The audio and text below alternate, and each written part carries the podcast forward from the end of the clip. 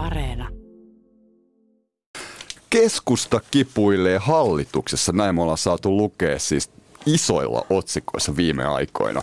Voi jopa pahoin, niin miten tässä hallituksen nyt oikein käy? Tämä on Poliklinikka ja mä oon Sakari Sirkkanen. Ylepuhe. Poliklinikka. Tervetuloa Poliklinikalle kaksi pitkän linjan poliitikkoa, Pia Viitanen Demareista ja kokoomuksesta Ben Zyskowicz. Kiitos ja hyvää päivää. Kiitos, hyvää päivää. Joo, Kevään kehysriihessä hallitus tosiaan päätti laajentaa menokehystä vuonna 2022 noin 900 miljoonalla eurolla ja vuonna 2023 vielä puolella miljardilla. Ja tästä on tosiaan noussut tämmöinen karmea vääntö nyt hallituksessa, nimittäin viime viikonloppun puolenvaltuuskunnan kokouksessa keskustan Annika Saarikko kommentoi, että, että jos näihin kehyksiin nyt ei palata ja niistä ei saada sopua tämän vuoden loppuun mennessä, niin keskusta lähtee hallituksesta. Pia, mitä hallituksessa oikein tapahtuu? No mä sanon kyllä tähän alkuun, että sinänsä edetään ihan sovitusti – Eli kysehän ei ole mistään kehyksen laajennuksesta sinänsä, vaan kysymys on siitä stepeistä, millaisia steppejä otetaan sitten, kun palaamme siihen vaiheeseen. Toivottavasti jossain vaiheessa kuitenkin korona hellittää ja olemme tässä jälleen rakennuksessa tietyssä talouden niin kuin eheyttämistilanteessa, niin silloin niin kuin siitä kehyksestä on kysymys. Et meillähän on, on, on ollut jo koska tämä kriisi on ollut ennalta arvaamaton ja syvä, paha, niin meillähän on ollut jo niin kuin toisenlainen kehys kuin normaalisti. Ja kysymys on lähinnä siitä, että ensi vuonna olemme ihan yhteisesti päättäneet, että pidämme tämän tason ja mitä sitten eteenpäin, niin sen katsomme. Niin, niin mutta kun, mut kun jos kerran Saarikko sanoi, että pitäisi kehyksiin palata ja vaalithan on jo 23, että silloin keskusta ei välttämättä enää ole hallituksessa, niin olettaen, siis Saarikko tarkoittaa, että niin kehyksiin pitäisi palata ensi vuonna tai viimeistään seuraavana vuonna. Siellä on kuitenkin 900 miljoonaa ensi vuodeksi ja 500 miljoonaa, joka on niin kuin valtava raha, siis puoli miljardia vielä sitten 23 vuodelle. Niin tarkoittaako tämä nyt sitä, että Saarikko haluaa, että tällä vaalikaudella, koska hän ei se täsmentänyt erityisesti, niin että palattaisiin oikeasti vai ei oikeasti vai vasta seuraavilla vaalikaudella? Silloin keskusta enää on hallituksessa. No itse asiassa Saarikko mun ymmärtääkseni kyllä viittaa siihen, mitä nyt on yhteisesti sovittu. Ja tästä ensi vuoden tasosta on yhteisesti sovittu ja se, mitä me ollaan tällä hetkellä kehyksestä keskusteltu, on nimenomaan koskee ensi vuotta, jossa sitten kokoomus on sitä mieltä, että jo ensi vuonna olisi pitänyt palata kehykseen, kun taas me ollaan kaikki yhteisesti Saarikko mukaan lukien ja hän ei suinkaan tätä tarkoittanut, niin nimenomaan ensi vuonna ollaan vielä tässä kehyksessä. Kysymys on sitten, että seuraava kehysriihi koittaa, niin minkä tyyppisesti, että sitoudumme jo siihen, mihin olemme jo sitoutuneet. Ja kysymys on siitä, että itse asiassa hän on saanut jo vastauksia. Että pääministeri Marin on todennut, että sovitun mukaisesti mennään. Eli tässä mä en näe niin kuin sinänsä mitään traagisia piirteitä.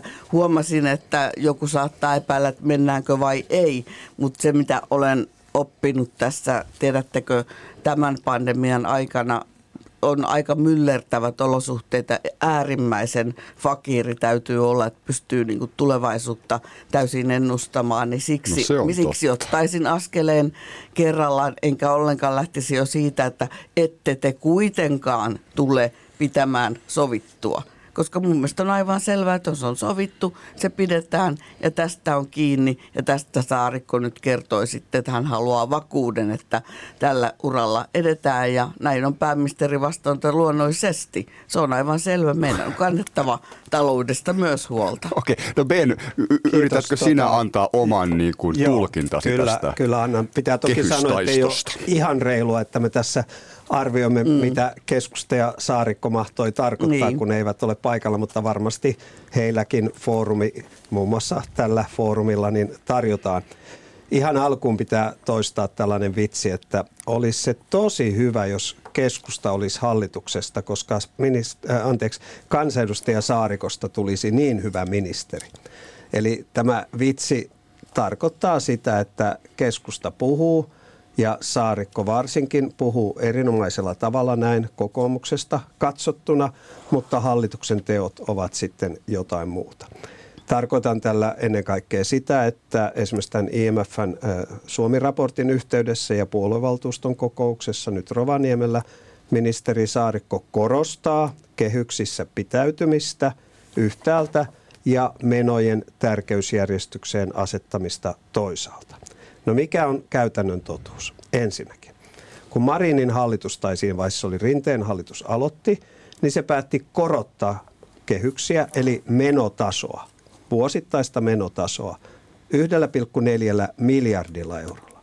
Tilanteessa, jossa koronasta siis ei ollut tietoakaan. No sen jälkeen tämä Marinin vasemmistohallitus päätti, että korona vuoksi kehykset eivät ole voimassa ja se oli ihan oikea päätös. Mutta viime keväänä päätettiin, kun piti palata kehyksiin ensi vuodelle ja vuodelle 2023, niin päätettiin, että vielä ensi vuonna 900 miljoonaa ylitetään se jo 1,4 miljardilla yli Sipilän hallituksen asetettu kehys ja vielä vuonna 2023 se ylitetään 500 miljoonalla. No mitä ministeri Saarikko tarkoittaa, kun hän vaatii kehyksiin palaamista? Niin. Tulkitsen kuten tässä kollegani Pia Viitanen, hän vaatii muita hallituspuolueita pitäytymään siinä, mitä viime keväänä on sovittu, eli että kehys ensi vuodelle, no budjettihan on itse asiassa jo tehty tai ollaan tekemässä, niin on se plus, 500, plus 900 miljoonaa, ja hän vaatii, näin minä ymmärrän, että kehysylitys tavalla sovittu 500 miljoonaa vuodelle 2023 on se 500 miljoonaa, eikä sitä enemmän. enempää. Mm. No mikä on peruste, että hän tällaista vaatii? No peruste on tietysti keskustan tilanne ja se, että hallitus tekee ihan toisenlaista talouspolitiikkaa kuin mitä keskusta puhuu, mutta jos yritämme ymmärtää Saarikkoa niin kuin positiivisella tavalla, niin on toki kuulunut jonkun verran puheita, esimerkiksi SDPn varapuheenjohtaja Malm Harjavallassa ja, ja sitten tuota, vaikkapa Li Andersson omassa puoluevaltuustossaan, joissa on vaadittu lisäpanostuksia erilaisiin asioihin. Ja nyt minä tulkitsen näin, että Saarikko haluaa ennen joulua ja ennen maakuntavaaleja hallituspuolueet koolle, eli viisikon koolle, yhdessä sopimaan ja sitoutumaan siihen, että ensi huhtikuun kehysriihessä pitäydytään vuoden 2023 osalta tässä plus 500 miljoonassa, eikä sitä enää ylitetä. No mitä merkitystä tämmöisellä sitoutumisella joulukuussa 2021 olisi? sillä ei ole yhtään mitään merkitystä. Oho, koska oho. totta kai, ihan niin kuin Pia Viitanen äsken sanoi, jo nyt hallituskumppanit ovat vastanneet. Pääministeri Marin on vastannut, että totta kai me olemme sitoutuneet kehykseen, pitäydymme. Saramo ja, ja Anders ovat sanoneet, no problem, me olemme kehyksiin sitoutuneet. Vihreät sanoo, ei tässä ole mitään ongelmaa. Tämähän on aivan niin kuin tyhjää puhetta joulukuussa, koska on niin äärimmäisen helppoa sanoa, että totta kai me pitäydymme kehyksissä siinä, mitä on sovittu, eli se plus 500 miljoonaa. Se todellinen tilannehan syntyy vasta sitten, kun silloin keväällä pitää päättää, että kun laitetaan kuitenkin uutta menoa, esimerkiksi veikkauksen tuensaajien kompensointia, lasten ja nuorten koronavelan hoitoa ja niin edelleen, niin se ongelma on siinä, että no jotta kehyksissä oikeasti voidaan pysyä, niin jostain muualta pitäisi säästää. No ovatko hallituspuolueet joulukuussa 2021 kuukautta ennen maakuntavaaleja valmiita sanomaan, että joo, että sovitaan tämmöinen lista, että että tota, sen mukaan kun on uusia tarpeita, niin aloitetaan sitten huhtikuussa säästöt niin, että otetaan tuolta 100 miljoonaa, tuolta 100, tuolta 200. No eivät aivan varmasti ole. Ja sitä Saarikko ei voi lähteä edes vaatimaan eikä hakemaan, koska hän tietää, että se on täysin mahdotonta. Eli itse koen, että tämä viisikon tulee olemaan näkyvä kokoontuminen yhdessä vahvistamaan, että kehyksissä pysytään, niin se on aivan turhaa teatteria, koska se tosi paikka on silloin kehysriihessä niin. huhtikuussa 22. Mutta mut, no Pia, niin, Pia sorry, sorry, tähän... mulla, mulla on pakko, sitten mitä sulla nyt tuli mieleen, pakko mun on kysyä tähän väliin vielä, että kun Kun tässä on kuitenkin puhuttu siis siitä, että e, tosin esimerkiksi Vihriälän ja kumppanien ekonomistien paperin mukaan tässä aika lailla mennään, että pitää selvittää vielä ensi vuonna ja seuraavanakin, mutta nyt talous kuitenkin kasvaa ennusteita nopeammin ja myös inflaatio itse asiassa on nopeampaa kuin on ennustettu huomattavasti, niin tähän liittyy tähän keskusteluun se, että onko kuitenkaan järkevää enää elvyttää ensi vuonnakaan, puhumattakaan siitä seuraavasta vuodesta näin paljon, ettei sillä lisätä inflaatiota ja toisaalta tavallaan niin tuodaan se on turhaa elvytystä tämän tyyppisessä talouskasvussa. Mutta se varsinainen kysymys on tietenkin se, että pelkääkö Annika Saarikko, että tämä 900 ja 500 miljoonaa plussa niin jollain tavalla ylittyy? Että onko hallituksessa lisätoiveita vielä elvytykselle tai vastaaville menolisäyksille? No niin, Kiitos, että Aika pääsen ääneen. Muuten. Mä kuuntelin, tota, tässä oli kolme kysymystä, mm. kolme ulottuvuutta. Ainakin. Ja mä kuuntelin, että Pentossa niin käytti aika pitkän vastausajan kertoakseen. Hyvä, että toi esiin, että mistä on kysymys, eli sen marssijärjestyksen ja muuta, että hyvä niin. Mutta kun kuuntelin tarkkaan, mitä Ben sanoi, niin tietenkin se ainoa, mitä hän niin tässä sanoi ohi sen, mikä ei pidä paikkaansa. Eli mehän olemme olemme toki sopineet marssijärjestykseen. Nyt on kysymys siitä, että halutaan varmistella, että aivan niin kuin joka kerta varmistellaan, että tämä edelleen pitää. Niin se oli se, että hän käytti aikaa siihen, että hän todisti jo etukäteen hallituksen puolesta hyvin, hyvin vahvasti tietäen etukäteen ja katsoen tulevaisuuteen, että ei tällä kuitenkaan ole mitään merkitystä, kun ette te kuitenkaan tule tekemään näin. Joulukuun, ja mä, jos mä saan puhua tähän väliin. ei ole merkitystä mä, Se, mitä huhtikuussa teette, että, on toinen juttu. Yritetään mä ymmärrän, puhua yksi mä kerrallaan. Mä oon samaa mieltä. Ki- kiitos, kiitos toimittaja. Mä oon ihan samaa mieltä, että puhutaan vuorollaan. Kuulostaa paremmalta radiossakin. On, niin on, mä samaa mieltä. Näyttää paremmalta. joo, joo. Eikä tässä ole mitään hätää. Kyllä meillä on tässä aikaa siis puhua. Siis meillä on meillä on vasta 11 minuuttia mennyt. Niin, eli ei mitään, että, että jos mä käytän sitten seuraavaksi tämän o- o- oman... Pitkän puheenvuoron. Joo, no ei sen tarvitse olla pitkä. Mutta niin kuin, ensinnäkin tästä ei ole merkitystä kuitenkaan. Mun mielestä sen, anteeksi vaan, niin hieman kuvaa sitä, että kun on muut argumentit aika vähissä, niin täytyy käyttää aika pitkää litania perusteleeksi, kuitenkaan sille ei ole merkitystä. Mutta mietitään, mitä tässä talouspoliittisesti on tapahtunut. Me herättiin aika epä epävarmana aamuna silloin, kun ymmärrettiin, että korona tulee ja lujaa. Ja silloin piti tehdä tietynlainen lähestymistapa tähän kaikkeen. No silloin päätettiin, tehtiin muuten tärkeysjärjestys, mitä Zyskowicz sanoi, että sitä ei koskaan ole tällä hallituksella. Siellä on tehtiin tärkeysjärjestys. Tässä ja nyt tilanne hallintaan – mennään terveys edellä. Se tarkoittaa, että lisätään menoja terveydenhuoltoon, lisätään tukea yrityksille, kunnille, kansalaisten toimeentuloon, palveluihin, lasten ja nuorten hyvinvoinnin ylläpitoon, kaikkeen tähän. Ja se onnistui hyvin. Kaikki talousmittarit näyttävät, että olemme onnistuneet syksyn tullen jopa mm. paremmin kuin silloin ennustettiin ja pelättiin. No tämä tässä ja nyt vaihe onnistui ja silloin jo suunnittelimme, että seuraava vaihe tulee tässä kehyksen tienoilla, kun vielä niin kuin jatkamme tällaista jälleen rakentamista, ja, jota aloittelimme jo viime keväänä muuten lisätalousarvioilla.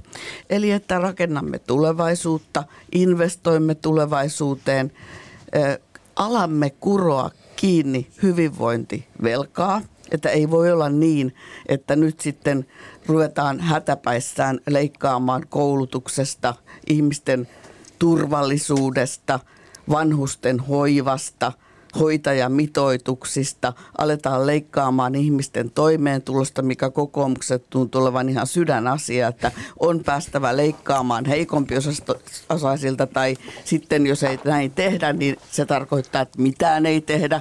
No niin, tämä on tuttua tietenkin, mitä kokoomus haluaa toista ja se heille sallittakoon. Mutta tässä meidän tärkeysjärjestys on toinen ja emme tätä pidä hyvänä, niin me teemme nyt sitten omia valintoja tässä hallituksessa. Ja myös tämä on osoittautunut aika tulokselliseksi. Eli nyt sekä esimerkiksi tuolta Euroopan suunnasta komissio on käyttänyt puheenvuoroja, että älkää liian aikaisin luopuko tästä tietynlaista elvyttävästä politiikasta. IMFn raportti ensi vuoden mitoituksesta, mistä nyt Pen äsken kertoi kovasti, mitä sen osalta on tulossa tämä, että pysytään tässä tämän vuoden kehystasossa emmekä vielä palaa siihen normaalimpaan, eli emme leikkaa miljardia ensi vuonna, miten kokoomus haluaisi. Niin siellä tuli IMFltä tukea, että tämä on ensi vuodelle ihan oikea niin kuin valinta. niin mä en ymmärrä, mikä tässä on niin hirveän suuri ongelma tässä ja nyt, että nyt sitten se seuraava taktiikka kokoomukselta on julistaa, että ei se kuitenkaan sitten onnistu, kun käytte ensi syksynä, ensi keväänä toimeen. Sanon tähän väliin, että tämä on poliklinikkaa. Pia Viitanen Demareista ja kokoomusta Ben Syskovits. Yle Puhe. Poliklinikka. Näin on. Kuuntelet siis hyvään vauhtiin päässyttä talousdebattia julkisen talouden ja valtion talouden tilasta. Ja mä oon Sakari Sirkkanen. Mä sanon tähän väliin ihan lyhyesti vaan, että kun tähän viitattiin IMF, niin tähän viitataan viime viikkoisen kansainvälisen valuuttarahaston raporttiin, joka teillä molemmilla itse asiassa on mukana, kun katsottiin ennen lähetystä, niin te olette alleviivannut ihan eri kohdat siitä, joka jo sinänsä herättää kysymyksiä ja kiinnostusta. IMF mukaan kuitenkin, tai tavallaan IMF on vähän ehkä kuitenkin latistanut näitä hyviä talousvivoja tietystä näkökulmasta Suomessa, että jollakin aikavälillä IMF mukaan Suomessa pitäisi sekä leikata että kiristää veroja valtion talouden tilan kohentamiseksi. Mutta tota, sitten toisaalta meillä on tosi hyvä tilanne nyt parempi kuin mitä ennustettiin tehtiin työllisyysasteen trendiluku, joka on puhdistettu suhdanteista. Syyskuussa oli 72,8 ja jopa ennustetaan, että menisi tämä maaginen 75 puhki. Mutta sitten se inflaatio, inflaatio, inflaatio, stagflaation riskikin siellä jossakin. Mä heitin vaan tämmöisiä ajatuksia tässä ilmaan, niin Ben, sulla varmaan tässä on Pialle vastauspuheenvuoro. Kiitos. Tuota, tuossa kun käveltiin studioon, niin vitsailtiin, että että tuota, meillä molemmilla Pian kanssa on varmaan semmoinenkin tilanne, että riippumatta siitä, mitä toimittaja Sirkkanen kysyy, niin meillä on asioita, joita me halutaan päästä sanomaan. Mäkin tiesin sen jo. Ja äskeinen Pian pitkä puheenvuoro oli tietysti siitä esimerkki ja hieno esimerkki. Hän rupesi puhua kokoomuksesta ja kokoomuksen vaatimuksista no, ja tavoitteista. Se on ihan Mitä, mitään tällaista ei oltu kysytty. Kyllä on, mutta mitään tällaista. Se on hirveän kiva, että arvioitte myös toisiaan. Joo, Sekin mitä, on tämän ohjelman tarkoitus. Jokainen, joka tätä ohjelmaa haluaa kuunnella, niin kuulee, että mitään tällaista tästä toimittaja ei kysynyt, vaan kysyi tästä Saarikon ulostuloista. Ja nyt kun tota, mä sanoin, että sillä mitä joulukuussa nyt hallituspuolueet ilmoittaa, että sillä ei ole käytännössä merkitystä ajatellen huhtikuun kehysriihtä, niin mä tarkoitin sitä, että on äärimmäisen helppoa nyt kaikkien hallituspuolueiden sanoa, kuten he ovat nyt jo Saarikolle vastanneetkin, ja mihin Pia ei tässä viimeisessä, mutta edes viittasi, ovat vastanneet, että totta kai mm. me pysymme kehyksissä ja totta kai se, mitä on sovittu, niin siitä pidetään kiinni. Kun näin on, että totta kai suusanallisesti joulukuussa on helppo näin sanoa, niin mikä arvo on sillä, että ministeri Saarikko kameroiden surratessa, ei ne kyllä enää surraa, niin kutsuu viisikon koolle jonnekin tota säätytalolle tai kesärantaan ja sieltä tullaan ulos ja sanotaan, että me on sitouduttu kehyksiin. Siis mikä lisäarvo sillä on? Tämä oli mun pointti.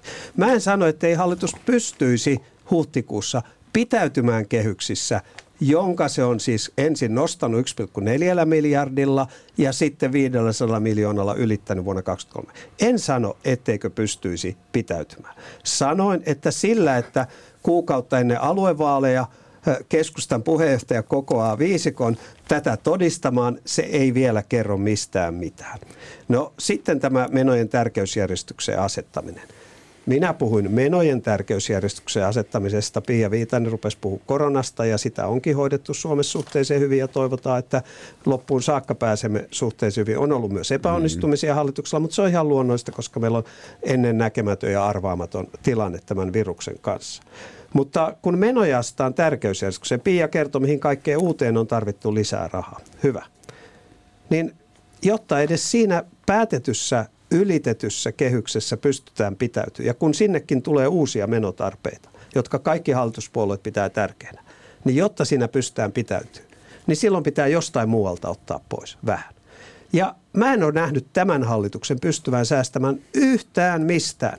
Muutama säästökohde oli olemassa ja siitä syntyi meteli, poliisit, kulttuuri, tiede, muut veikkauksen edunsaajat – ja sen jälkeen hallitus peruutti nämä itse tekemänsä päätökset. Se kertoo tämän vasemmistohallituksen kyvyttömyydestä asettaa menoja tärkeysjärjestykseen. Mutta koska Pialla on seuraava puheenvuoro, kun täällä ei muita ole, niin Pia voisi kertoa, kerro yksi kohde, mistä SDP on valmis leikkaa. Kerro yksi kohde, ei vielä, ei vielä. Sitten kun sulla on puheenvuoro, niin kerro yksi okay. kohde ja mä annan sulle vielä minuutin aikaa harkita ja valmistautua. Älä kerro veronkiristyskohteita, vaan kerro menosupistuskohteita. Ben hoitaa toimittaja hommia. Sitten tästä IMFstä niin me alleviivasimme eri kohtia. Pia alleviivasi ne, missä sanottiin, että just tällä hetkellä niin on hyvä tilanne ja hyvin on mennyt. Ja mä alleviivasin ne kohdat, että haasteena on vähänkin pitempi aikaväli, että meidän kasvu ei riitä, hyvinvointiyhteiskunnan rahoitus ei ole kestävällä pohjalla ja niin edelleen. Mitä mm. työllisyyteen vielä tuli, kun Pia siihenkin viittasi, niin sanottakoon nyt selvästi, että on erinomainen asia, että työllisyys on Suomessa kehittynyt hyvin. Kansainväliset suhdanteet ja tämä kevyt rahapolitiikka, kaikki tätä tukee, mutta se, että hallitus ottaisi kunnia näistä työllisyysluvuista, niin se on tietysti aivan naurettava, koska kaikki hallituksen keskeisimmät päätökset työllisyyden parantamiseksi, kuten eläkeputken poistaminen, kuten niin sanottu aktiivimalli 2, eli niin sanottu pohjoismainen työnhaun kuten työllisyyspalvelujen siirtäminen kunnille ja niin edelleen ja niin edelleen, kaikki on vielä säätämättä. Siis kaikki on säätämättä. Niin onhan ne nyt tosi voimakkaita lääkkeitä, kun ne tehoaa jo ennen kuin ne on edes otettu. Sitten lopuksi sanon jotain myönteistä. Kyllä. Se, että koronan torjunnassa on Suomessa onnistuttu suhteellisen hyvin mielestäni, annan tunnustusta presidentille, hallitukselle, eduskunnalle ja ennen kaikkea Suomen kanssa. Totta kai se on vaikuttanut myönteisesti myös meidän talouteen. Joo, tässä täytyy sanoa, että, että mä jännitin hieman etukäteen, että kuinka monta kokoomuksen linjaa, kun niitä on monta, että kuka sieltä linjan edustajista tulee. Ja tänne tuli nyt sitten tämä Yskovits, joka edustaa sitä linjaa, että, että hän kuitenkin kiittää siitä, mitä tähän asti olemme talouspoliittisesti tehnyt ja myöntää, kun näkee tosiasiat, hän ei pysty niitä kumoamaan, niin hän on sinänsä fiksu. Hän myöntää ja sanoo, että hallitus hoiti talouspolitiikkaa hyvin, mutta hän tietää jo etukäteen, hän on täsmälleen varma jo etukäteen, että ensi keväänä hallitus ei enää onnistu. Ja minä taas näen sen vähän niin, että otetaan nyt päivä kerrallaan, maltetaan odottaa sinne ensi kevääseen, että, että mun on pakko tähän sanoa. Mun on aivan pakko. Sano. Että minä kysyin ennen kunnallisvaaleja ensimmäistä kertaa kokoomukselta että kun heillä on tämä vaatimus miljardin leikkauksista jo ensi vuodelle, konkreettisesti. Niin kertokaa te edes yksi. Ja kertokaa te, mikä teidän listanne on. Mä tiedän, Pen vastaa, että leikataan heikompi siltä, eli leikataan asumistuesta, leikataan työttömyysturvasta ja leikataan eläkkeellä tai työttömien tulevista eläkkeistä. Sehän on kokoomuksen leikkaukset. Mutta nämä eivät pen riitä siihen miljardiin, mitä te ovat vaatineet. No minä olen odottanut nyt yhdeksän kuukautta. Ennen kunnallisvaaleja kokoomus ei kertonut leikkauslistaansa ja ensi viikolla se kuu nousee, kun kuuta nousevaa, eli tulee vaihtoehtobudjetti, jolloin voitte olla edustaja Zyskovits varma, että olemme äärimmäisen mielenkiintoisia, mitkä ne teidän leikkaustoimenne ensi vuodelle ovat. Eli, eli tässä, tässä mielestäni. Ja sitten tämä kysymys minulle, niin Zyskovithan vastasi siihen itse, että tässähän ollaan jo tehty esimerkiksi päätöksiä siitä, että eläkeputki poistetaan ja niin jne. Eli ollaan niin pystytty tekemään myös niitä työllisyystoimia, mitkä, mitkä kenties koko kokoomukselle sopii. Mutta ongelmahan tässä työllisyysasiassa on se, että kokoomukselle he eivät kelpuuta ikään kuin tekona muuta kuin sitä, että leikataan ja otetaan pienempi osa kansalaiselta pois. Mutta kun sen ei riitä, koska sitten taas se seuraava kokoomuksen talouspoliittinen linja on vaatinut samaan aikaan lisämenoja. Auta armias, että on, on sanottu, että nyt ei ole riittävästi panostusta tähän tai nyt ei ole tähän. Ja jos edustaja Zyskovits epäilee, niin olen säästänyt viime joulukuilta kaikki äänestykset budjeteista, jossa kokoomus esittää mittavia, mittavia lisäyksiä menoihin ja kannattaa useita veronkevennyksiä. Ja tästäkin olemme samaa mieltä, että on syytä keventää verotusta tai ainakin pitää sen maltillisella tasolla ihan normaaliin palkansaajan siis ansiotuloverotusta nimenomaan. Ansiotuloverotusta. Mm. Että, että esimerkiksi eilen tuloverolaki palautui meille palautekeskusteluun ja kerroin siinä, että se esitys keventää verotusta, huom, keventää verotusta liki 600 miljoonaa. Ja se, mistä sitten on otettava niitä rahoja, jotta voimme pitää vanhuksista huolta, jotta voimme pitää lapsista huolta, jotta voimme satsata koulutukseen, niitä otetaan sitten esimerkiksi muulla tavoin. Kiinteistöympäristö, No, e, no sanotaanko verot, nyt näin, että esimerkkinä vaikka, vaikka viimeisimpiä, mitä ollaan käsitelty, että nostetaan tupakkaveroa haittavero. tai haittavero veroja mm. ylipäätään. Ja sitten esimerkiksi se, mitä kokoomus ei millään meinaa hyväksyä, että laajennetaan veropohjia. Eli tällä hetkellähän on aivan tunnettua, että, että esimerkiksi erilaisten pääomatulojen tai omistamisen verotus on keveämpää kuin palkkaverotus ja paljon pystytään muuntamaan sitten palkkatuloja pääomatuloiksi tietyt tahot pystyvät tekemään näin ja sitä kautta maksavat vähemmän veroja.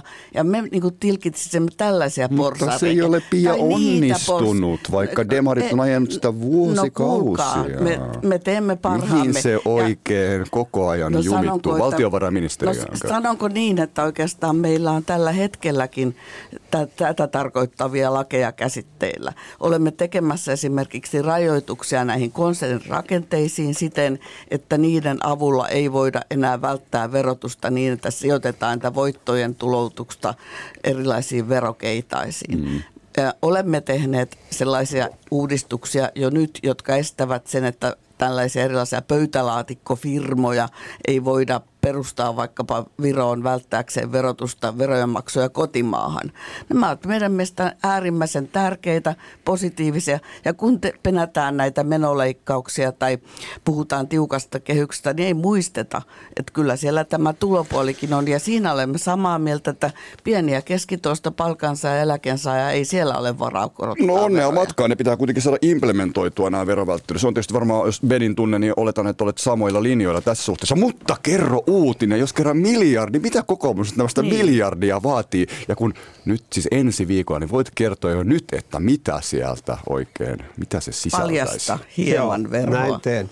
Tota, ensin vastaan ihan tähän välittömään kysymykseen. Nämä veroratkaisut, joilla aggressiivista verosuunnittelua on pyritty tilkitsemään ja tällä tavoin veropohjaa vahvistamaan, niin ne on eduskunnassa sekä edellisen hallituksen että nykyisen hallituksen ja itse asiassa jo Kataisen hallituksen aikana ymmärtääkseni kaikki tehty yksimielisesti. Mutta sitten kokoomuksen politiikka, niin kun itse kysyy ja myös itse vastaa, niin sit voi olla lopputulokseen tyytyväinen ja niinpä Pia Viitasella on nyt hyvin tyytyväinen ilme, koska hän itse kysyi, että mitä kokoomus aikoo säästää ja sitten hän itse vastasi siihen. Sen sijaan minä kysyn Pia Viitaselta, että kerro Pia yksi yksi kohde, mistä SDP on valmis säästämään. Enkä kuullut sitä, mutta kuuntelen tämän uudestaan sieltä areenasta, niin ehkä Mut se hei, sitten voitaisiko kuuluu. me tehdä vaihtokauppa? Voisiko me tehdä vaihtokauppa tässä välissä, ennen kuin Ben jatkaa? Että jos Pia kertoo yhden kohteen, mistä hallitus on leikannut, niin Ben kertoo, mistä miljardi koostuu. Joo. Tehdään, vaihto- tällainen? tehdään vaihtokauppa niin, että kun Pia Viitanen kertoo yhden tuntuvan kohteen, mistä SDP on valmis leikkaamaan, siis hallitushan ei ole leikannut, vaan mistä mm. SDP on valmis leikkaamaan, niin jokaista Pia Viitasen säästökohdetta kohti mä tuplaan. Eli no, jos tota... hän esittää 300 miljoonaa, niin mä kerron, mistä löytyy 600 mm. miljoonaa. Jos hän esittää 100 miljoonaa, mä kerron, mistä löytyy 200. Kuulostaa kyllä nyt... reilulta diililtä. Meillä on puoli tuntia aikaa. Jätetään se muhimaan. Mutta saanko mä jatkaa mun puheenvuoron? Kyllä, okay. ole hyvä. Eli tässä kysyttiin, että no mistä kokoomus sitten säästää. Ja Pia Viitanen on yhdeksän kuukautta kuulemma odottanut. No se on aika mm. yleinen odotusaika, niin kuin tiedämme, mutta eipä ole tarttunut odottaa. Ja eri yhteyksissä ja eri tilanteissa olemme tuoneet esiin näitä säästökohteita, jotta niitä meidän poliittiset kilpailijat, kuten Pia Viitanen hyvänä edustajana, ja jotta tuolla somessa niitä on pystytty oikein urakalla irvailemaan. Kerronpa tässä pari. Ensinnäkin sote-uudistus. Sote-uudistuksen muutoskuluihin siis siihen, että se toteutetaan, mikä ei vielä tuo yhtään uutta, uutta tota ihmistä hoitoon, niin sote-uudistuksen muutoskuluihin on seuraavan kymmenen vuoden aikana kumulatiivisesti laskettu menevän noin 4 miljardia euroa. Siis 4 000 miljoonaa euroa seuraavan kymmenen vuoden aikana kumulatiivisesti, siis ei puhuta vuositasolla, vaan yhteensä, menee soten muutoskuluihin. Ja eilen Yleisradion jossakin uutisissa kerrottiin, että nyt jo tuolla alueilla, missä asioita valmistellaan, niin tiedetään, että rahat ei riitä. Eli se neljä miljardia ei tule riittämään. Siinä on palkkaharmonisaatio, siinä on IT-kulut ja kaikkea, mutta joka tapauksessa.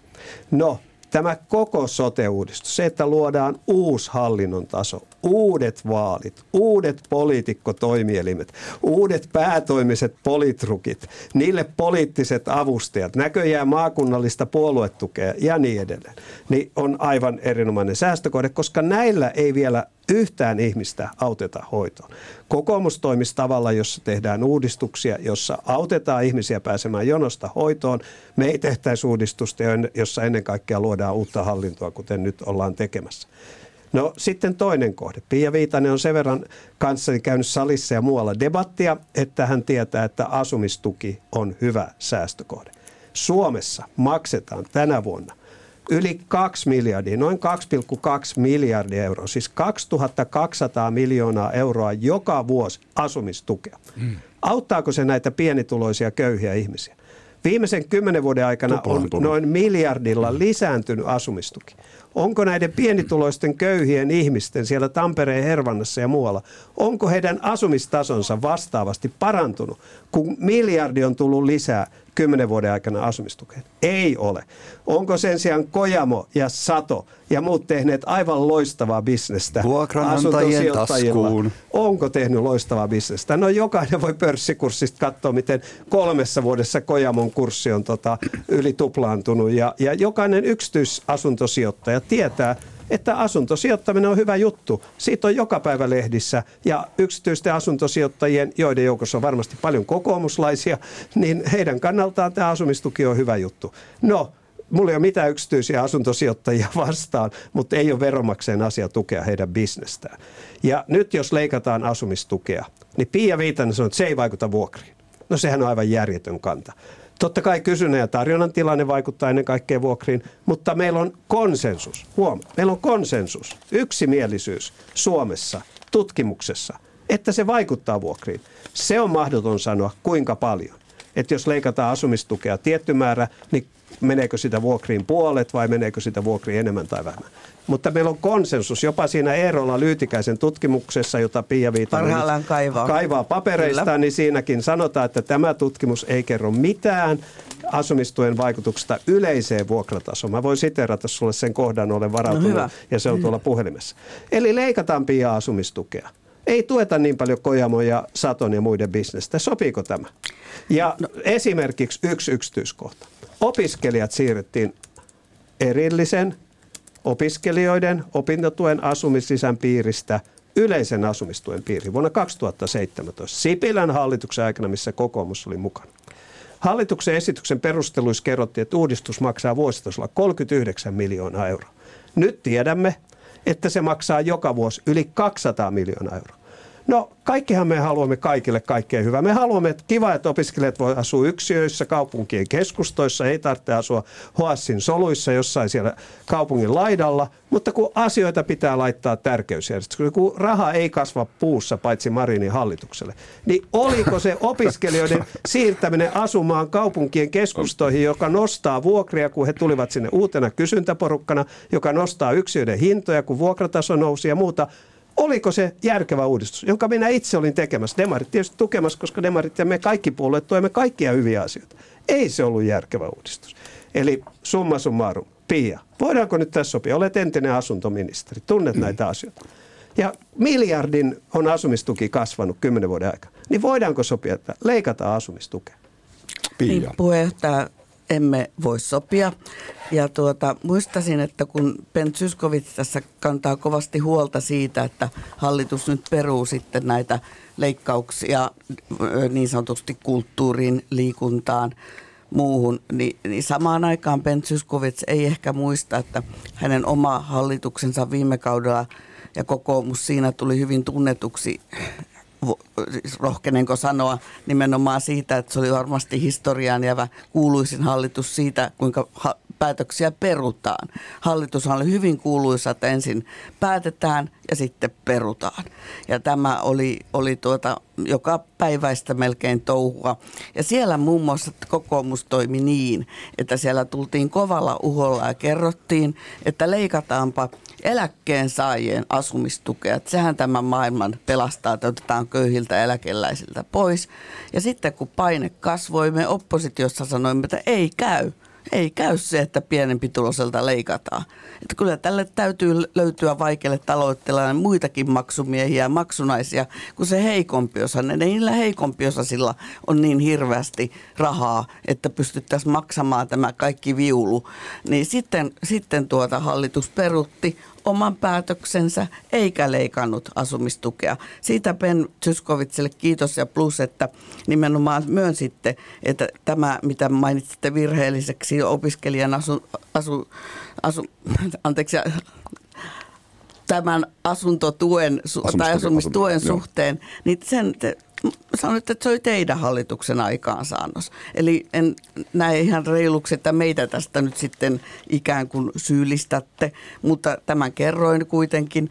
Mutta, mutta sitten se, että, että kyllä sekin taitaisi Ben olla tietynlainen uutinen, eikö niin, jos tuota, nyt tässä ja nyt sitten kokoomuksen linja voittaisi niin, että ensi vuodelle jo leikattaisiin tämä koko asumistuki pois. Koko? No niinhän te annatte ymmärtää. Että, että niin kuin ei, ei kaikki, kaikki ymmärtävät, että se ei ole niin kuin realistista. Ja itse lähden entisenä asuntoministerinä siitä, että kyllä varmasti niin kuin tällaista vuokrien hintojen nousua parhaiten kuitenkin hillitsee se, että meillä on riittävästi kohtuuhintaisia koteja ihmisille. Ja niin kauan kuin niitä ei ole, niin niin kauan tämä asuntomarkkina ei ole kovinkaan tasapainoinen. Ja mielestäni toki varmasti esimerkiksi asumistuki tulee tarkasteluksi osana kokonaisuutta siinä vaiheessa, kun koko sosiaaliturvaa kehitetään. Mm-hmm. Mutta en minä ainakaan uskaltaisi tältä istumalta luvata, että ilman kokonaisuutta yhtäkkiä kävisimme yhden tukimuodon kimppuun ja tekisimme leikkauksia, koska me emme SDPssä kannata leikkauksia sosiaaliturvaan. Se on siis aivan totta. Tämähän on poliklinikka, tällainen politiikan aatelija paikalla, sen huomaa keskustelun tasosta 36 minuuttia mennyt. 10 minuuttia on mennyt siitä, kun oli tämmöinen, jos kerrot, niin minä tuplaan kohta, niin katsotaan mitä tapahtuu. Ylepuhe. Poliklinik. Mä oon Sakari Sirkkanen, koska Benhän tässä sanoi nyt jo, että asumistuki, että se, se sisältyisikö asumistuen leikkaaminen nimenomaan tähän miljardin listaan. Jos se oli tämmöinen tunnustus, niin pitäisikö Pian sitten kertoa myös joku tunnustus? Toisaalta se lähtökohta isossa kuvassa on se, että joku 500 miljoonaa plussaa, niin hallitus on tehnyt julkista taloutta vahvistavia päätöksiä, mutta sen pitäisi olla kyllä suurempi sen luvun, eikö se näin pian Puhutaan miljardista kahdestakin, ehkä vaikka sitten niin kuin hallitus on pikkasen ehkä peruttanut siitä tavoitteesta, että se olisi absoluuttinen maksimi, mutta se liittyy tähän kestävyysvajeeseen ja porukan vanhenemiseen ja muuhun. Joo, tota, mm. tässä keskustelussa varmaan noin 20 minuuttia sitten kysyin, että voitko Pia kertoa yhden no, merkittävän menoerän, josta SDP on valmis säästämään. Ja en ole sitä vieläkään kuullut. Ja tein tarjouksen, että kerro sinä jokin säästökohde ja paljonko sieltä SDP on valmis säästämään, niin minä tuplaan sen. Ja en ole kuullut yhtäkään, siis en yhtäkään. Ja tämähän kertoo tästä Marinin vasemmistohallituksesta, jossa SDP on johtava puolue ja muut vasemmistopuolueet, eli vasemmistoliitto ja vihreät muodostaa siellä enemmistön. Onko joku huomannut, että tämä vasemmisto pystyisi mistään säästämään?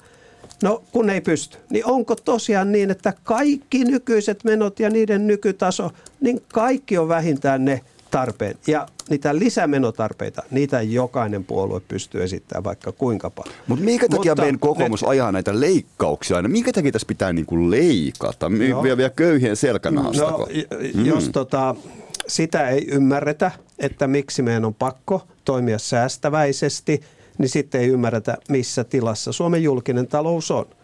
Ja mehän on tehty alijäämää vuosikausia ja meillä tämä niin sanottu kestävyysvaje, jonka käsitteen toimittaja tähän toimii, näin halua keskustelua monimutkaista. Halusin tuoda jotain seksikästä keskustelua joo, mukaan. seksikästä. Kuitenkin siis se on fakta, että pitkällä aikavälillä ö, nykytilanne ei näytä siltä, että suomalaista hyvinvointiyhteiskuntaa, joka on loistava, maailman paras muuten maa on Suomi, vaikka meillä on paljon ongelmia ja epäkohtia, pitää jatkuvasti pyrkiä parempaan, niin me ei voida tätä nykyistä järjestelmää, kaikki ne tulonsiirtoineen, kaikki ne hyvine palveluineen, neuvolat, terveys, sairaalat, koulut, yliopistot, me ei voida tätä ylläpitää nykyisellä talouden tilanteella pitkällä aikaa. Tästä on niin kuin varmaan yksimielisyys. Rahat ja silloin tarvitaan vahvasti talouden kasvua, jolla tämä kaikki rahoittaa. Ja se on tietysti ykkösasia, se on myös yksimielisesti todettu ja sen kautta työllisyyden parantuminen, niin se on ykkösasia. Mutta niin kurjaa kuin se onkin, niin sen lisäksi tarvitaan julkista taloutta tasapainottavia toimia, joita ovat siis menosäästöt ja veronkiristykset. Ja nyt jatkan. Pia, en ole syyllistänyt teitä Sipilän hallituksen opiskelijoiden asumistuki muutoksesta. Päinvastoin olen syyllistänyt itseäni ja meitä meidän hallituksen aikana tämä mielestäni epätarkoituksenmukainen uudistus tehtiin, jota opiskelijat tietysti juhlivat mutta, ja joka eduskunnassa tietysti meni yksimielisesti läpi. Eduskunnassa kannattaa kaikkia hyviä asioita, oltiin hallituksessa tai oppositiossa. Ja vaan totesi, että kun asioita on pakko laittaa tärkeysjärjestykseen, niin kannattiko maksaa joka vuosi yli 200 miljoonaa euroa siitä, että ne opiskelijat ei joudu asua siellä opiskelija-asuntosäätiöiden ö, tota, soluissa tai edes siellä kaupunkien syrjillä, vaan että ne saa asua kaupungin keskustassa. Kannattiko siitä maksaa 200 miljoonaa euroa joka vuosi vai olisiko sille rahalle parempaa käyttöä? Tämä oli mun ehdotukseni tältä osin. En myöskään sano, että koko asumistuki lakkautetaan, en ole sitä esittänyt. Mutta Pia, kun sinä olet sanonut, että kysyntä ja tarjonta on se, joka määrää vuokratason, ja sanoit, että tarvitaan lisää asumistuotantoa ja kohtuullisia. Mm. Kaikki tämä on totta.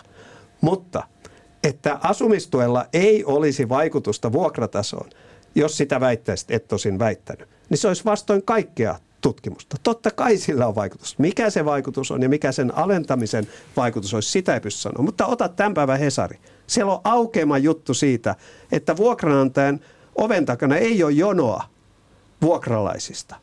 No mikä on parempi sauma varmistua siitä, että asumistuen alennus menee todella vuokriin, kuin tällainen tilanne, jossa on tieltä olla vuokralaisen markkinat, ainakin verrattuna siihen, mitä se on ollut silloin, kun Näin sinä on jouduit mm. hoitamaan vaikeaa asuntoministerin tehtävää. Mm. Ja sitten veroista ihan lopuksi.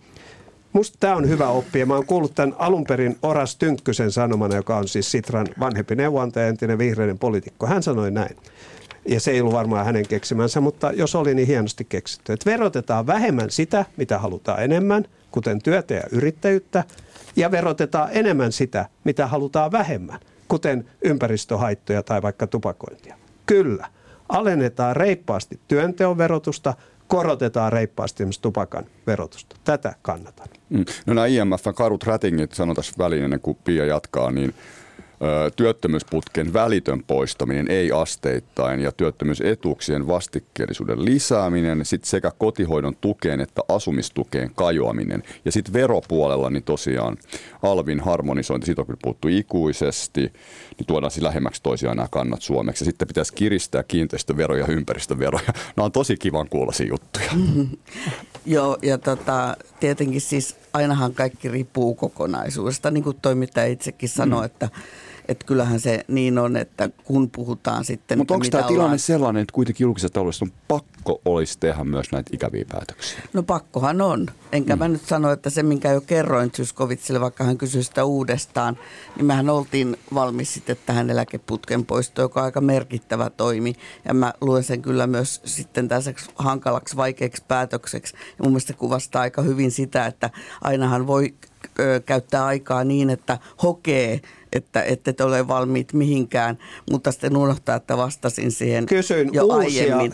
Mutta, mutta, mutta sitä haluan kysyä Ben sinulta nyt, että onko tulkittavissa, tässä on nyt sekin uutinen, että onko kokoomukselta nyt tulossa sitten esitys tästä opiskelijoiden asumislisän leikkauksesta, että senhän näemme sitten tietenkin ensi viikolla vaihtoehtobudjetissa, mutta kyllä sekin jonkinasteinen uutinen sitten on, kun kokoomus on aina ennen ikään kuin profiloitunut sillä, että se on opiskelijoiden puolesta puhuja ja näin, näin, niin sen haluaisin tietenkin tietää, mutta Malta odottaa nyt kun sen yhdeksän kuukautta. Kohta kuulet, Ollaan odotettu, kohta niin ensi viikolla kuullaan, katsotaan. Benillä kynä jo sauhua siellä sauhua, siellä sauhua kynä.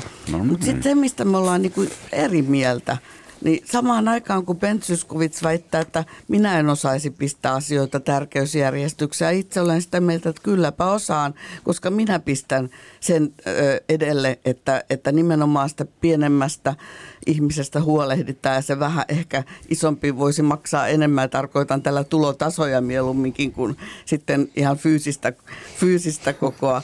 Niin samaan aikaan Pen tuntuu olevan sitä mieltä, että hän äsken käytti paljon aikaa siihen, että hän halusi kertoa, kertoa, että kuinka tärkeää on päästä leikkaamaan asumistukea, kun itse taas näen, että sosiaaliturvaa täytyy kehittää kokonaisuutena, eikä silloin niin kuin voi väen vängällä lähteä leikkaamaan pienitulosta, kun päinvastoin se turvaverkko, mikä on, niin voi olla iso säästö tulevaisuudessa. Emmekö me nyt hyvänen aika tämän koronan yhteydessä oppineet, että mikäli me olisimme päästäneet yrityksiä konkurssiin, mikäli me olisimme leikanneet ihmisten toimeentuloa, jotka muutenkin ovat tosi hädissään uhkaa työpaikan menetyksestä. Puhutaan se toisaalta vaikka jonkun kulttuurialan ihmisistä, jotka tekevät työtä vailla työmahdollisuuksia, aivan epätoivoista. Jos ei siinä vaiheessa oltaisi satsattu näihin asioihin, jos ei oltaisi parannettu turvaverkkoja. Muun muassa esimerkiksi yrittäjille annettiin mahdollisuus saada työttömyysturvaa, kaikkea näitä. Olisimme olleet kyllä liisterissä. Ja se kertoo siitä arvosta, mikä myös näillä hyvinvointiyhteiskunnan rakenteilla, tasa-arvoisilla palveluilla ja myös tulonsiirroilla, eli niillä, mistä Ben haluaisi kovasti leikata, niin niillä on aika merkitys sitten kuitenkin. Ja minun näkemykseni on, että sillä on myös talouspoliittista merkitystä. Nimittäin jos niitä ei olisi, tai jos tekisimme lyhytnäköisiä säästöjä, niin se tarkoittaisi sitä, että se olisi sitten tulevaisuudessa iso lasku.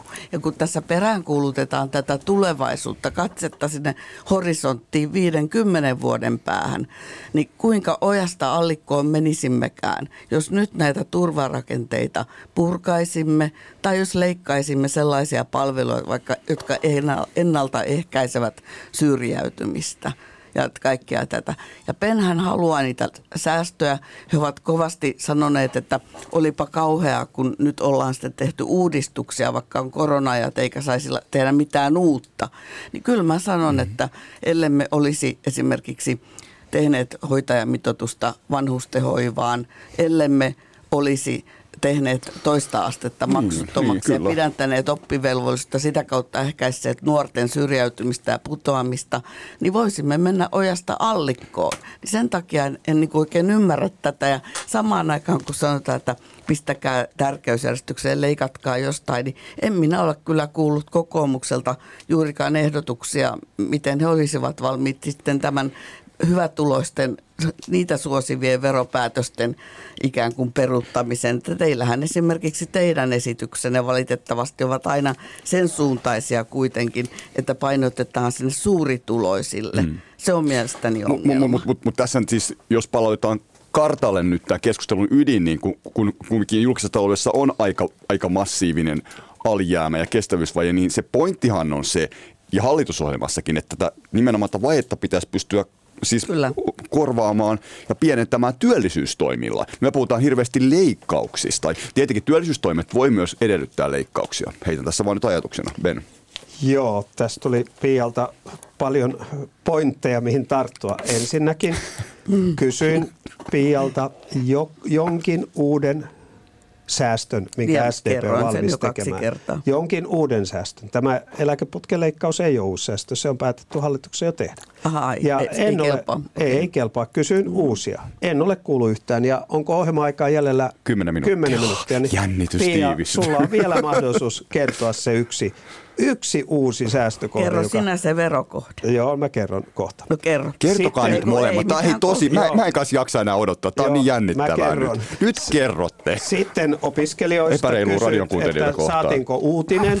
Ensinnäkin toivon, että myös toimittaja kuuli sen, että erittäin mielenkiintoinen kokoomuksen vaihtoehtobudjetti on tulossa. Eli siitä kannattaa myös median olla Eli ei kiinnostunut. Vuoden paras tulo... viikko ensi viikolla. Mä luulen, että se julkistaan tällä viikolla, vaikka oh, yes. sitten keskustelu. Mikä päivä se muuten on? Mä en tiedä, onko se julkinen, niin mä en sitä tässä nyt rupea, rupea sanomaan. Se, se mutta äh, tällä viikolla mun tietääkseni julkistetaan. Niin tota, ei, kokoomus ei ole esittämässä sellaisenaan, että tämä opiskelijoiden siirtäminen opintotuen asumislisän puitteista tai piiristä yleisen asumistuen piiriin, että se perutaan. Ei. Mutta kun kokoomus on esittämässä säästöä asumistuesta, kuten hyvin olet osannut päätellä, niin siinä me mainitsemme eräitä esimerkkejä nykyjärjestelmästä ja mainitsemme myös opiskelijat. Ilmeisesti Suomessa opiskelija-asumisen tukitaso on maailman paras, näin mä luulen. Jos löytyy toinen maa, missä on vielä anteliaampi, niin mulle voi kertoa. No sitten korona-ajasta. Kukaan ei moittinut sitä, että estettiin yrittäjien konkurssit ja, ja korona-aikana tehtiin muitakin hyviä päätöksiä. Kun mainitsit kulttuurialan, niin en nyt malta olla sanomatta, kun olen kehunut hallituksen koronaratkaisuja, että minun mielestäni hallituksen surkein epäonnistuminen taas koronassa, ja tämä liittyy kulttuuri- ja tapahtuma oli viivyttely koronapassin käyttöönotossa. Ja mikä mua siinä eniten harmittaa siinä viivyttelyssä – oli se, että se perusteltiin täysin typerästi. Ensin demarit julisti, että se on yhdenvertaisuuden vastassa tämmöisenä poliittisena kysymyksenä, että ei ole oikein, että, että joku pääsee tapahtumiin, jos ei kaikki pääse. Ja sitten siihen tuotiin nämä surullisen kuuluisat perustuslailliset ongelmat, kun silloin meidän professorit sanoivat, että ei, kyllä tämä on perustuslain yhdenvertaisuusvaatimuksen vastasta, että ruvettaisiin jotain tämmöistä koronapassia vaatimaan tai koronatodistusta. No enpä ole viime aikoina kuullut, että kovin moni professori niistäkään olisi sanonut, että joo, kyllä tämä on perustuslain vasta. Meillä on niin ylikireä tämä perusoikeustulkinta ja peruslakitulkinta, että järkevät uudistukset, jotka muualla pystytään tekemään, meillä törmää kuukausikaupalla kestävään perustuslailliseen vetkutteluun, kuten tämä koronapassin käyttöönoto Otto, ja toinen epäonnistuminen aikanaan pakkotestaukset rajalla. Kuukausitolkulla niitä mietittiin, kun on näitä perustuslaisia ongelmia. En mene siihen, Pia ei ole niistä vastuussa. No mitä tulee hyvinvointipalveluihin, joita Pia kehu? Kokoomus on sitä, että ei saa tehdä mitään uutta mistä tämmöinen ajatus tuli? En ole ikinä kuullutkaan, että kokoomus olisi sitä mieltä. Mutta kun mainitsit hoitajamitoituksia ja muut, niin onhan tämä loistava tämä nykyinen hallitus. Se laittaa erittäin kalliita, erittäin hankalasti toteutettavia uudistuksia, kuten hoitajamitoitus, ympärivuorokautiseen tehostettuun palveluasumiseen, kuten hoitotakuun viikkoon, tulemaan voimaan aprillipäivänä suunnilleen keväällä 2023, jolloin seuraava hallitus saa miettiä, että mistä rahat ja mistä hoitajat. Eli meillä oli tuossa naapurissa tämmöinen Neuvostoliitto ja taitaa nyt olla vähän samanlainen Venäjä, jonka perustuslaissa ja kaikkialla muualla on tosi hyvin turvattu kaikki ihmisten oikeudet. Mutta Pia, se, että lakiin säädetään joku mitoitus tai joku taku, jos ei siihen hoideta rahoitusta ja hoitajia ja, ja muuta henkilöstöä, niin se ei kyllä palvo, paljon auta. No sitten verotuksesta, että mitäs kokoomus on valmis tekemään? No, kokoomus pitää verotusta oikeudenmukaisuuskysymyksenä. Jos meillä tänä päivänä tämmöinen kolme tonnia tienaava keskiverto suomalainen, keskipalkkainen suomalainen, saa vaikka sadan euron palkankorotuksen, tai 100 euroa tekee ylitöitä, tai 100 euroa tekee niin kuin toista työtä, niin tästä lisäeurosta menee jo nyt lähes puolet veroihin. Siis kolme tonnia kuussa tienaavalta siitä lisäeurosta menee jo lähes puolet veroihin.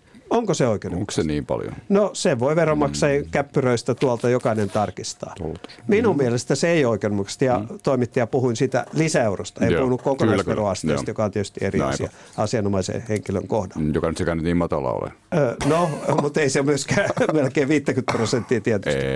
Eli, eli tota, kun Pia sanoi, että pitää kiristää verotusta, ja sinä sanot aina, että joo, ei pieniä keskituloisten, vaan hyvätuloisten.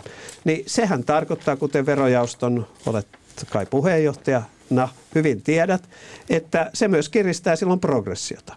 Ja silloin näistä lisäeuroista menee vielä suurempi osa sitten veroihin. Ja kun meidän pitäisi kannustaa ihmisiä työntekoon, ylitöihin, lisätöihin. Mun mielestä siis pitää kannustaa, pitää kannustaa siihen, että ottaa entistä haastavampia duuneja, on valmis tekemään enemmän, niin en kannata työnteon verotuksen kiristämistä. En kannata. Ja, ja tuota, tässä suhteessa, jos haluat veronkiristyksiä, niin kyllä, nyt kiristään tupakkaveroa, eilen hyväksyttiin just salissa, niin minä löysin siihen reilusti lisää, satoja miljoonia euroja lisää. Tupakkaaski, joka nyt maksaa, mitä se maksaa, alle kympin niin saa maksaa reilusti yli kympin. Se olisi just hyvä tapa. Sillä verotuksella ennaltaehkäistään nuoria, lapsia aloittamasta tupakointia ja, ja pyritään kannustamaan ihmisiä lopettamaan tupakointi, säästetään terveyskuluissa luonnollisesti, mutta sillä saadaan myös lisää rahaa valtion kassaan, ei mekaanisesti, koska mehän mm. halutaan käyttäytymismuutoksia, mutta saadaan silti. No, Pia. No tästä ensinnäkin tästä tupakkaverosta, niin me ollaan samaa mieltä, että mun mielestä siellä varmaan jatkossakin korotuksia voi tehdä ja tullaan tekemään. Ja uskoisin, uskoisin niin, että tuota, näitä tulemme yhteisesti näkemään. Mutta mitä tulee siihen sitten tähän muuhun veropolitiikkaan, niin minä kysyin Ben sinulta, että näiden olemassa olevien lisäksi yksi uusi veron kiristys, niin tämän tupakkaveron oheen te puhuitte veron alennuksista – ja, ja nimenomaan tämä kuvaa tästä kokoomuksen politiikkaa, että samaan aikaan halutaan leikkauksia ja samaan aikaan halutaan veronkevennyksiä kaikkien varakkaimmille. Siitä ollaan samaa mieltä, että ei pidä kiristää verotusta. Ja kuten kerroin aiemmin, niin esimerkiksi se eilinen esitys, mitä käsittelimme, keventää kaikkien verotusta niin 600 miljoonaa liki. Eli siis siinä mielessä teemme alentavaa veropolitiikkaa. Ja mitä tulee tähän Helmi, niin kun tiesi jo etukäteen nämä keskustelut, niin kokonaisveroaste, kun aina sanotaan, että täällä himoverotetaan, niin ensi vuonna laskee alemmaksi kokonaisveroaste, kun koko edellisen hallituksen alin kokonaisveroaste oli. Se tulee ensi vuonna olemaan 42,1 prosenttia ja edellisen hallituksen alin oli 42,2. Ja tämä on fakta Aika ja loppuu. siinä mielessä tämä on mielestäni kuitenkin aarre tähän loppuun. Tämä Aika mutta Ben, minuutti johdu, aikaa. Niin, eihän tämä johdu veroalennuksista, nyt kysyn ihan vilpittömästi, vaan talouskasvusta. Kyllä, ja koska se on hyvä asia Eikö mitataan niin? suhteessa BKT, niin jos BKT kasvaa... Mutta eikö talous saisi kasvaa? No totta kai, no ja niin, veroaste hyvä. saa alentua, mutta halusin vaan kertoa, että kyse ei ole siitä, että hallitus olisi innokkaasti alentanut veroja, sitä se ei ole tehnyt. Näin. Tässäkö se nyt oli? Tämä oli tosi hyvä. Tuliko ne kuitenkaan ne ihan ne tunnustus? Kyllä ne ehkä tuli. Kerrotaanko ne vielä? Kyllä, kyllä ne tuli ja ne voi kerrata, mutta ennen kaikkea Mutta kerrotaan vielä. Ka- Kumpi se nyt oli? Ben, ben Pia. Miten se menikään? No niin, mä lupasin tuplata Eli ehdottaa tuplasti sellaisia menosupistuksia, kun Pia kertoo yhden uuden menokohteen, josta SDP on valmis säästämään ja kuinka paljon se on säästämään. Ole ja mä, hyvä. mä tietenkin sanoin, että Benin täytyy kertoa sitten vastanokituksena yksi uusi veronkiristys. Mutta Mut kun mä en niitä, kannata niitä, veronkiristyksiä. Niitä, niin, niin, aivan. Eli tästä tuli tämmöinen pattitilanne, hänellä, niin kuin on oikeus, Onko tämä nyt reilua? Hänellä on oikeus, että minä en kannata, minä en kanna vastuuta, mutta kyllä Viitasen no, täytyy kyllä mä mielestäni aika selvästi sanon, että satoja aika... miljoonia olen valmis ottamaan lisää tupakan veroa kiristämällä, mutta siis työnteon ja yrittäjyyden verotuksen kiristämistä en kannata Mutta kun me olemme tästä esitä. samaa mieltä. Hyvä. Että, t- mä haluan tietää Ihanaa, nyt me voidaan lopettaa tosi harmonisesti lopetuksen. Jätän ensi kerralle jotain myös. Pia ja Ben, kiitoksia erinomaisesta debatista. Kiitos. Kiitos. Yle Puhe. Poliklinikka.